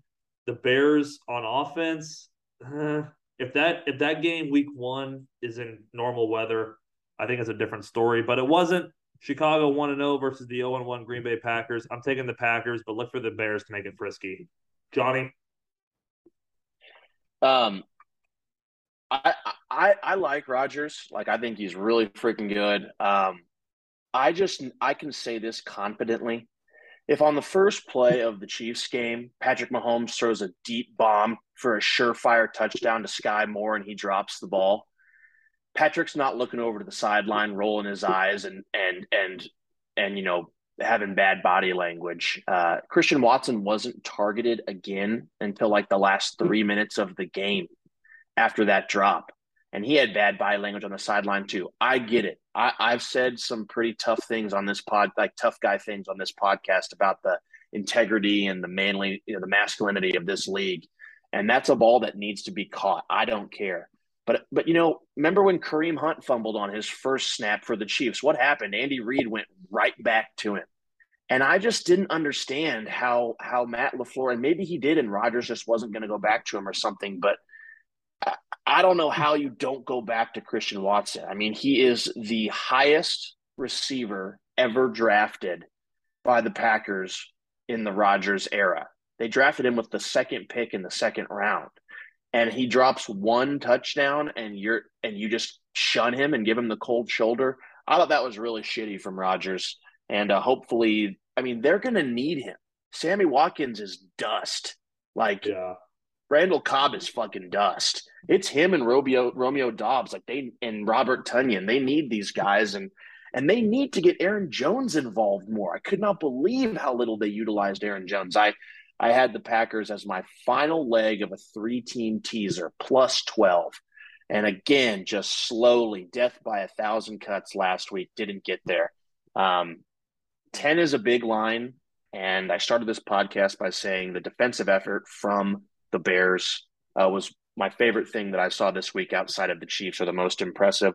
I think that's going to be there. I think this is a low scoring game. I think like Bears plus 10 and the under on 42 could realistically happen. Not going to do it, but I'll take the Bears plus 10 here. Blaine? Yeah. Uh, excuse me. I like that. The underplay. It, it's confusing because a team like the Packers, when I'm thinking about this, you just saw one of the most potent offenses in football, and you're about to see one of the least potent in football with Chicago. That screams to me that the Packers could blow them out and I think they will blow them out. On to, to be completely honest, I, th- I think with Justin Fields in a primetime game after that big win, they're very, very, very high right now. The Packers are hungry to go get a win. Rodgers is pissed. Rodgers on Sunday night, give me that every day of the week. 10's a massive line. Like, my God, guys, look at these lines we've been looking at. We've had 10 three times already throughout this slate. But um, yeah, I, I would I don't, I don't think I could ever have a bone in my body that could bet the Chicago Bears here. And if anything, I'm going Packers. Yeah, I mean, it is really tough to put your money on the Chicago Bears. You just don't know which team you're going to get already. I feel like because yeah. the it's like a drug, Chandler. Yeah. I do this. I mean, like I spent the entire off season shit talking this team, and like not out of anger or anything. Like I legitimately think that the Bears are bad. I just think for some reason that 10 would be too much. Both offenses struggling to score the ball. Yeah. One team coming off a loss, one coming off of off of a win. Don't really think the Bears are going to win the game, but I think 10 is just something where I, I wouldn't feel as confident betting the 10 on the Packers side. But real money, I don't think I could touch this game. Yeah, and I, I view it too. Chicago's all Chicago's 19 points second half. Like they go into the locker room, it's a monsoon. I, I 49ers folded after half and Chicago rallied around that home crowd and, and that being a monsoon. I think they get out and Packers can punch them in the mouth. This might be a might be a shit show. Say my I'll say a final nice thing about the Bears though. I think that says a lot about a potential culture change in yes. Chicago. Great call. I think Eberflus is a defensive coach that is also a player's coach, which is uh, it's a little bit more rare. Defensive guys, a lot more intense, a lot more focused on just the game, and not really worried about creating relationships. I don't think this is the case with Eberflus. I think he's doing a good job of obviously taking over the defense and letting the offense do what they want to do. You know, I think that they get Justin Fields doing what he's good at. I think this. I think it's up for the Bears. They're gonna. I think the future is bright in Chicago. I really do. I think they might have. They might have nailed this higher. Now, of course, this is all after week one, so let's maybe you know a couple more games. Let's hope so. let's go to Monday night before we get to our to our matchup. Um, Monday night, my birthday. Great. Nice. Happy yeah. birthday early, Chandler. That's right. Monday night will be uh, my 26th birthday. And we have two really damn good games on Monday night. Two games, guys. Two Double. games Monday night. Unbelievable. You have to just drink that in. Um, it's going to be amazing. Tennessee goes to Buffalo. I don't think we have to spend much time on this game, boys. I think Buffalo rolls here. Um, anybody have anything that wants to to say I'm wrong? I I I just think that uh, if this says anything, last year in a primetime game, it was in Nashville. Buffalo was the hot team. Buffalo ended up losing to the Titans. Um, yeah, on the on road the in prime time on the goal line. don't know what the line was there. I just know last year the Titans won this game, but I think this is a different dangerous Buffalo team. And I think that the Titans are bad. I think that the Titans are, you know, the last thing they needed uh, was to lose to the Giants on a missed kick, right? Like when they were down, or when they lost the lead and everything. And, and Derrick Henry was 21 of 82 on the ground, 3.9 yards per carry, like not the typical Derrick Henry. So, like, I, I, the line's 10. I just think Buffalo is in a different class than these guys. Yeah. Before Blaine goes real quick, let me just say something too. It's crazy that the Derrick Henry standard he I mean he had four yards of carry. like you're taking that any day of the week, but that's just But that's not show, him. Yeah. You're right. That just goes to show how damn good Derrick Henry is. Four yards of carry is like, dude, what are you doing? Blaine, yeah. go ahead. Yeah, I don't, I don't know if Derrick Henry will be the same after that injury he shut out a few weeks ago in fantasy. Like I avoided him. I think he's still gonna be fine, but I just don't know if he'll be the same. But regardless, I'm gonna humanize this a little bit. I'll just the guy I was just rubbing elbows with, my boss, my director, lives go. in Bus- Buffalo from Buffalo this game starts at six o'clock Central, so seven o'clock Eastern. He's showing up in the parking lot at 9 a.m. and he's just a normal fan. That place is going to be bonkers. Everybody in Buffalo is so stoked about them being amazing and be there. I, I just, I can't imagine the scene. And those linebackers coming downhill, all they got to stop one thing, and that's Derrick Henry, and they're going to be able to do it. Like it, there's not much discussion. I hate how much I love Buffalo just the whole aura. They're the yeah. Chiefs of the Northeast. They really are. They're the Chiefs of the Northeast. Um, second game on Monday night, huge game in the NFC in terms of playoff implications already, in my opinion. These two teams could be absolutely battling for spots. Um, I think they both make the playoffs, unfortunately. Um, I'm going to have to eat crow on that, but I do think that these two teams make the playoffs. Minnesota travels to Lincoln Financial Field in Philadelphia. I'm not going to be too long winded on this. We'll let Blaine get a little gloating in. Vikings looked great on Sunday afternoon. Um, say we will about the Packers, but the Vikings showed up and took care of business. Justin Jefferson never, I never wavered from this. He's the real deal. Um, he is an unbelievable receiver. Um, Philly, interesting. I don't know what to make of their three point win against Detroit. I think they played a scrappy team week one. They found a way to win. They put up 38 points look for this game to be a real another shootout. Honestly, Blaine. Yeah, early in the game, I was texting you guys when I was watching that Eagles Detroit game. Like, yeah, I want to say Jalen Hurts is bad, but he saw multiple third downs. Yeah, third and 11, third and 14. He didn't get that first down through the air. He got it through his legs. And I, I truly think Jalen Hurts is going to have a hard time throwing the football against this, this new Vikings defense who looked really good against Aaron Rodgers and the Packers. And I, you know, I, I'm going Vikings here. I think you guys would have expected that, but I, I truly see that, you know, Jalen Hurts completed 56% of his passes against the Detroit Lions defense. I don't want to trust that, and I'm not going to trust that. And I'm going to go Vikings to, you know, I, th- I, think Kirk, even though it's prime time, and I know you guys haven't said this yet, and you're going to, but Kurt in prime time, I think is going to be better than Jalen um, against that defense.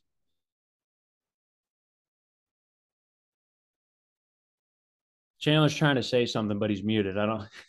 yeah. Oh, sorry, everybody. I was muted. I was just gonna say really good point about the uh about Jalen Hurts' completion percentage. I did not realize that A and B much better defense this week for sure. Johnny. Yeah. Um. I don't think I was as sour on the Vikings as Chandler. I'm very critical of Kirk, and Kirk was very good on on Sunday. Uh, 23 of 32, 277, two touchdowns, no picks. I mean, exact. I, what what what more do you want from your guy from your a, guy that, against a division? I'll admit that's what that, you want. That, that's a Kirk Cousins stat yes. line. You guys are going to eat it for the rest of the year. But Stop. that you, I'll tell you this right now, not to get too graphic, that gives me no blood flow. uh, Yeah, no, no, it's yeah. There's no blood flow. It's just exactly what you want for him to do. And, and when Kirk plays well, it it looks like that. Uh, Justin Jefferson nine one eighty four two on eleven targets, incredibly impressive. Um, if Kirk can do this on Monday night, like I'm, then I I think the wheels are going to start turning in my brain a little bit. I think there is I think it's fair to ask Kirk to start putting up more in prime time. And with Kevin O'Connell, this might start happening. Um, the Vikings defense was flying around. What a great crowd that they had too. Za'Darius Smith was a great addition to this defense.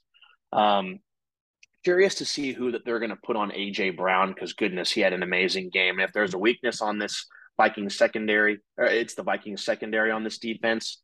Um, the new general manager spent like three of the first four, or maybe the first four draft picks this year on young defensive backs. So um, AJ Brown could have his way. He had 10 for 155 and zero on 13 targets. But I'm taking the Vikings here because, I mean, I, look, I said this early on too. Like, Jalen Hurts just is not it for me. You know, they scored 38 points and he was 18 of 32, right? Is that right? Yeah, 18 of 32 for 243 yards. Like he didn't complete his first five passes of the game. Like I just can't. Like they ran the ball effectively, yeah. but this that Lions defense is probably one of the worst the defenses, if not the worst in the entire league. And so I just think that I just think that the Vikings are going to really be able to get after him here. But it it should be a really good crowd. So like multiple multiple storylines here, right, guys? Like we get we got to see it from Jalen Hurts passing the football. We know he can run and they can run. And we got to see it from Kirk in prime time. And this is prime time on the road in Philly.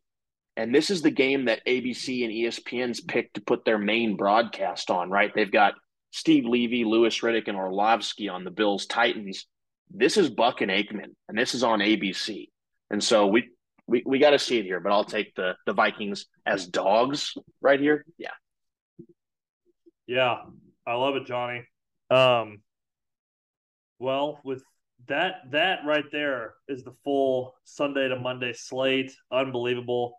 Let's get right in to the best game of the slate and the first game of the slate. Thursday night football tomorrow evening on Amazon Prime Video for the third time. Make sure you have your Prime subscription downloaded, ready to roll. This is where you're going to find the game. The Los Angeles Chargers visit the Kansas City Chiefs. Both teams 1 0 on the season, both teams with impressive victories um, in different ways. Uh, we alluded to it earlier. It is impressive the Chargers grinded out a division uh, win against the Raiders. That's a heated rivalry, too. That's not a friendly rivalry. Uh, big game for them to pull out in the end. Um, Chargers with a couple injury concerns, though. Big from a Chiefs perspective. Um, Keenan Allen ruled out today, Wednesday, um, of this game already. Um, I think that's a huge, huge win for the Chiefs. Um, obviously, not rooting for injury, but in terms of the Chiefs' pass with Keenan Allen, he's been an absolute Chiefs menace. Um, this game is honestly set up to be an amazing game in terms of offensive production. Herbert, um, I have a feeling is is poised to have a big day. Chiefs on the other side, Trent McDuffie out with a hamstring injury. I think that's a huge loss going into this game. The Chargers give me real concern, and we haven't even talked about their defense yet. The Chargers defense is nasty. Khalil Mack and Joey Bosa, um, they are just game wreckers. But I think that there are, there are opportunities to get after this defense in the secondary. Uh, Derwin James will be a, a, huge, huge task to take care of. He'll be guarding Travis Kelce all night. Um, it's it's going to be a matchup for the ages. Um, that's the Chargers. Let's stick with the Chargers here, Johnny. Your perspective on the Chargers, what you see from them going into Thursday night. Yeah, I, I said this um, on our, our recap. We briefly touched on the the Chargers game. What what I'm really excited just to see is you know.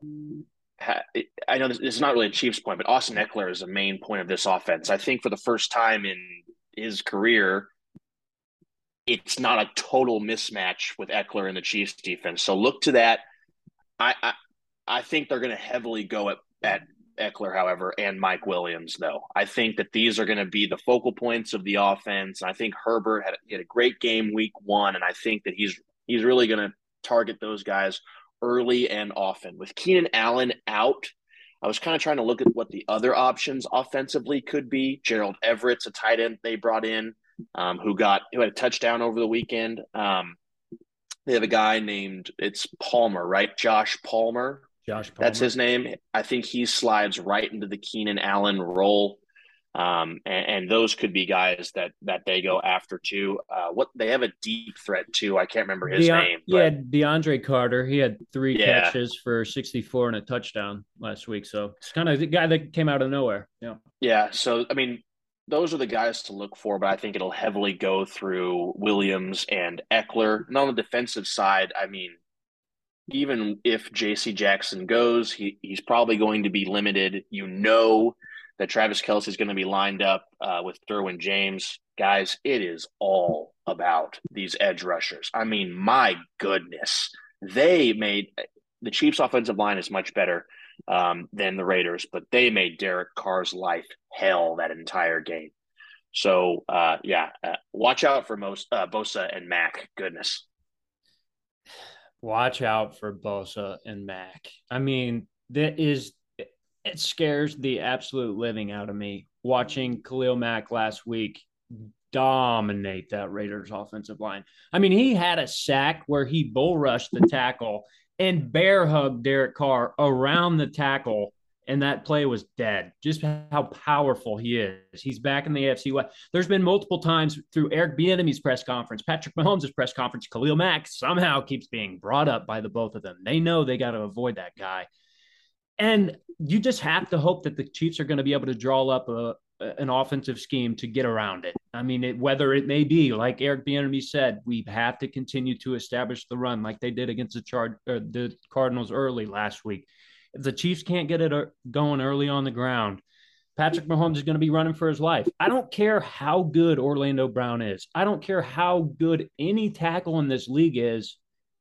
Bosa and Mack are going to get theirs. And, and you just have to, you know, you just have to try to draw it up around it. So we'll see what they do.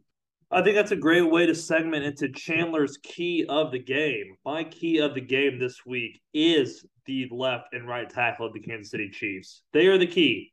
We know that they're going to get theirs, but how many times are we going to allow them to get theirs? Because it can be managed. There has to be great co- communication between the guards and tackles for twists because they're going to twist a lot. They're going to try to move, make it difficult on these guys. Because if you can get your defensive ends on your guards, I know we have great guards with Joe Thuney and hopefully Trey Smith, which is something we need to talk about here when we get to the Kansas City Chiefs offense. But it, it they're not the they're not better pass blockers than your tackles, and they have to be on point with communication. Guys like Khalil Mack and Joey Bosa can make it very difficult on you. So Chandler's key to the game the offensive tackles have got to limit as best as possible. They have got to give Pat time because when you give Pat time, it's very tough to stop. Um, let's get to the Chiefs on offense. We can keep piggybacking that. Offensive line play is huge. I love being Bieniemy saying we need to establish the run. I think it's a huge part of this game. Um, really, in a way, most teams try to do this to us. We kind of need to do to the Chargers a little bit too. We got some injuries on defense we need to manage the clock here in this game. I think that's a really big part of this game. I think the Chiefs need to dominate time of possession if the Chiefs want to win this game, but convincingly, in my opinion. Um, I think the Chiefs can win no matter what, but I do think that if the Chargers hang around, I mean, it's it's going to be a, a four, five, five, four, three point game, in my opinion, unless the Chiefs can handle, manage the clock, manage the ball, keep the ball out of Justin Herbert's hands, I think that's a huge part of this offense, uh, offensive game plan. Blaine. Yeah, I think something that I want to look at is how productive can Travis Kelce be against Derwin James because I have a huge feeling that Derwin James is going to be manned up with him all night, right up yeah. in his grill, make it nasty. And you saw Mahomes go to Kelce a ton last week, and that was why we were so efficient. How good will Travis be against Derwin? Derwin can line up wherever he wants on the field. He got a sack. He had some pass deflections. He had some tackles in the open field. I mean, the guy is arguably the best safety in football after what we saw last week. And it's going to be really interesting to see how the Chiefs attack that along with that, um, that defensive line front.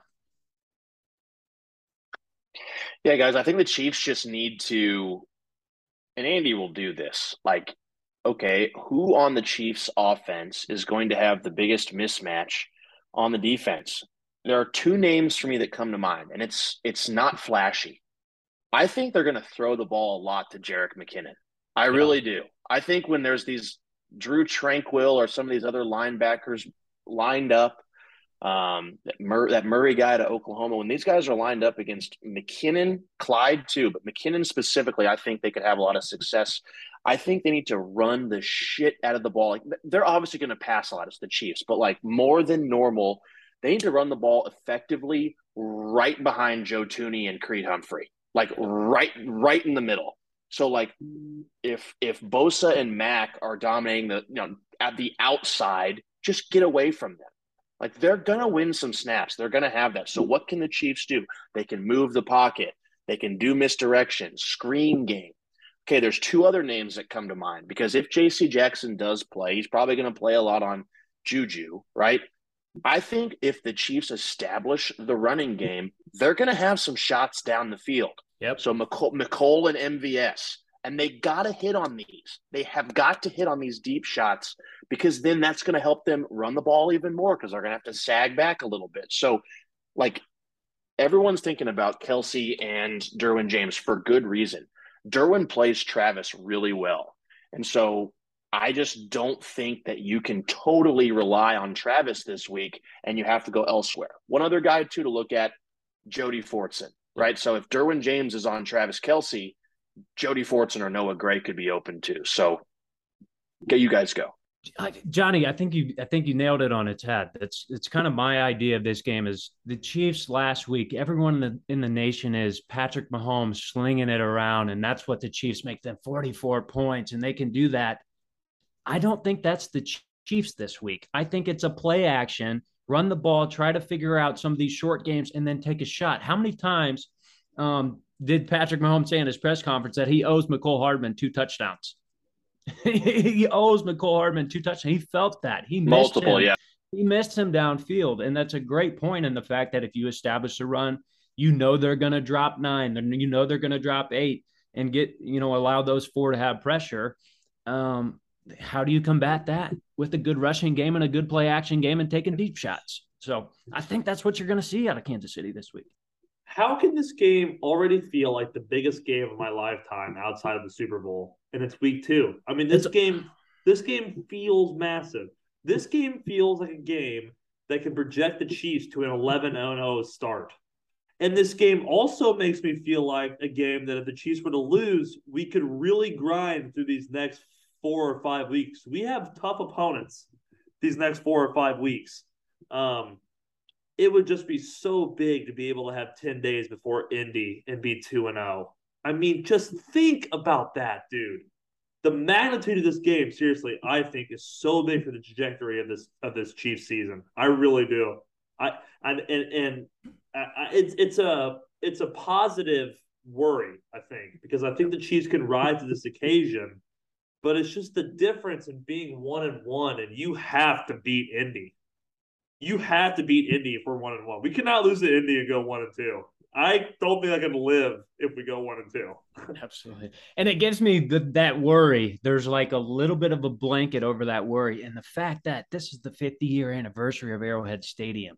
Amazon, that stadium looks sexy. Amazon Prime chose Arrowhead to be the Amazon Prime opener. It wasn't a NFL decision to make these two teams play on. The, Amazon. They allowed Amazon to pick it, and they wanted to come to Arrowhead. And every single person in this city, a knows how big this game is.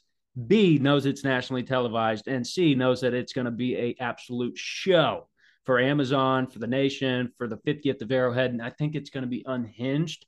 I think they need to put more rebar and concrete at Arrowhead because it might fall down. I think that's how wild it's going to be. Yeah, I tweeted just the other day. Sorry to cut you off, Johnny, but I tweeted just, I, I think it was Tuesday. I was like, I feel like I can already feel the energy coming out of that stadium already. I know what it's going to be like. I've been to a Thursday night Chargers game actually, and no bad juju, but the Chargers won on that two point conversion from Philip Rivers to Mike Williams in the Mike back Williams. of the end zone. Happened right in front of my face. Philip Rivers absolutely dunked on us and it could happen tomorrow. It really can. I think we need to say this every week. I mean, I feel like if you're not if you're not in the trenches fan from the start of this from the start of your fandom going through some really shitty times like i think that people are just really comfortable with knowing the chiefs are going to win it is not the case And it is definitely not the case tomorrow night. This Chargers team is coming in here wanting to win this game, and they can. I believe Herbert has not lost at Arrowhead yet. We need to look that up. I no, he hasn't. He hasn't. He's yeah. one and one. He's uh, he's one and one. The first one was that last week when Mahomes didn't play, yeah. and then last last year was the Chiefs had like four turnovers. It was a close game at the end, like multiple fourth and long conversions. It was a very weird game. Um, and maybe this is just because I'm like a little a little older than you guys, but like, guys, I don't. I'm super excited, of course, I don't think I think the Chiefs are going to win this game. Like I've with every fiber of my being. Like seriously, no, I'm like it's like I like I felt last week. Like I'm like last year I was scared of the Chargers. I don't know what it is. And this could, you know, talk to me after the game tomorrow. If the Chiefs lose, I'm, I'm I might cry. Uh, but like, I, I am like not what shaking on this at all. Like, I think the Chiefs are going to win this game. I really do. And I, I you know, yes, it's a great, it's a great opponent. But again, the Chiefs have the advantage at quarterback and head coach. And like, I don't know. Like they only the Chargers only beat the Raiders by five points. Like I, I don't know. I, I I think the Raiders are good too. Like I just I think the Chiefs are still a class above this team. And I think that the Chargers are gonna find a way to charger. Like they always kind of fuck around and fucking kick their own dick in. And so, like, I just, I don't know. It's going to be an absolute amazing game. I think that the line, I never bet on my team anyway, but I've seen the line at four. It's already been moving in the Chiefs' favor. Um, I, I think the Chiefs are going to win the game. Blaine, um, let's flip, let's go to the defense. You brought it up. Take over the defense here really impressed with, with the way they played um, in Arizona. Um, kind of, I would say, similar game plan. To be fair, I mean, I think they're going to do a couple of things differently. Maybe try to blitz, uh, maybe try to heat up Herbert a little bit more because he's not as elusive. But in terms of keeping him contained, I think that the game plan is pretty solid, probably at this point. Do you have confidence in that extra cornerback? L'Jarius was so good last week, guys. I think he's on the scene as having, like we said after that post game, a Pro Bowl type year. You know what you're going to get out of him. Yeah, and Fenton looked pretty good too, but obviously with Trent McDuffie going down, you, you know you can say it might cancel out without Keenan Allen, but you know that's something that is really, really, really, really integral to this game. They're going to target Watson with every being in their body, and and I think you make a great point, Chandler. What's Bag going to do to cancel that out? blitz, get pressure. Um, is Chris Jones going to be able to do what he did last week against a bad Cardinals offensive line? How's our defensive line going to look against this really good, like I said, with Slater against Crosby and Chandler Jones not getting a sack last week? Can we get home? I'm, you know, I think the matchup for Chief defense versus Chargers offense is my favorite part of this game. And I think that's what it comes down to. Yeah. And no, and we can't forget to mention this too. Chargers can run the football. Yeah they want to get Ekeler involved. So that's a huge thing too. But I do love what Johnny said earlier to wrap this up. Um, our linebackers have never been able to match Ekeler, and they can this year. I think that's a huge matchup as well. Anybody got any final words on that? I, I, I would obviously be much more would be much uh, more confident if McDuffie was in. I mean, McDuffie had an amazing start to that game. It's such a shame that he got injured, but doesn't look like it's crazy serious, and he'll be back in after the Tampa Bay game, but uh, or the week after that, so after that Raiders game. But uh, is that right? Is that Raiders after that? Anyways, he'll be back after week five. Um, I think that with Keenan Allen being out like that, it does help me though with that with those young corners because it's like like then they're going to put Sneed on Mike Williams or they're going to put Justin Reid on the big bodied Mike Williams, something like that. So then that leaves, you know, then then Watson or Joshua Williams or Fenton or whoever it is, like they, they just have to win the matchup against Josh Palmer or Jalen Guyton or DeAndre Carter. And I think, yeah.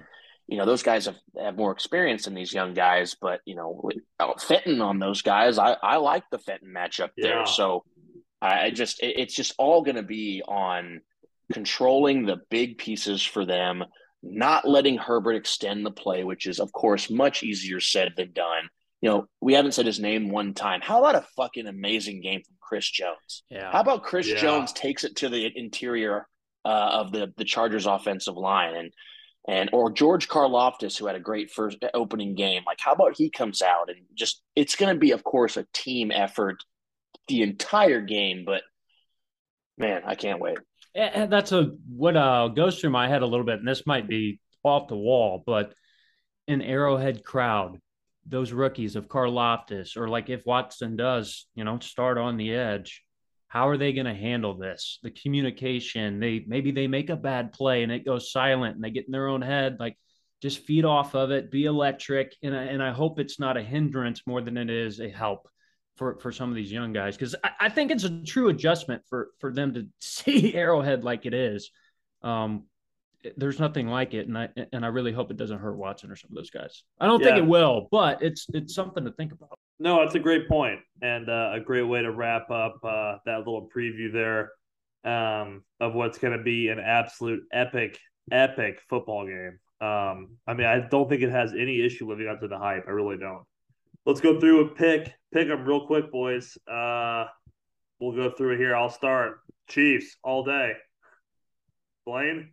Chiefs all day. Um, I don't want to be long winded here, but we didn't do the AFC West um, picks at the end of our last podcast. I bought a sweatshirt that said Chiefs run the West.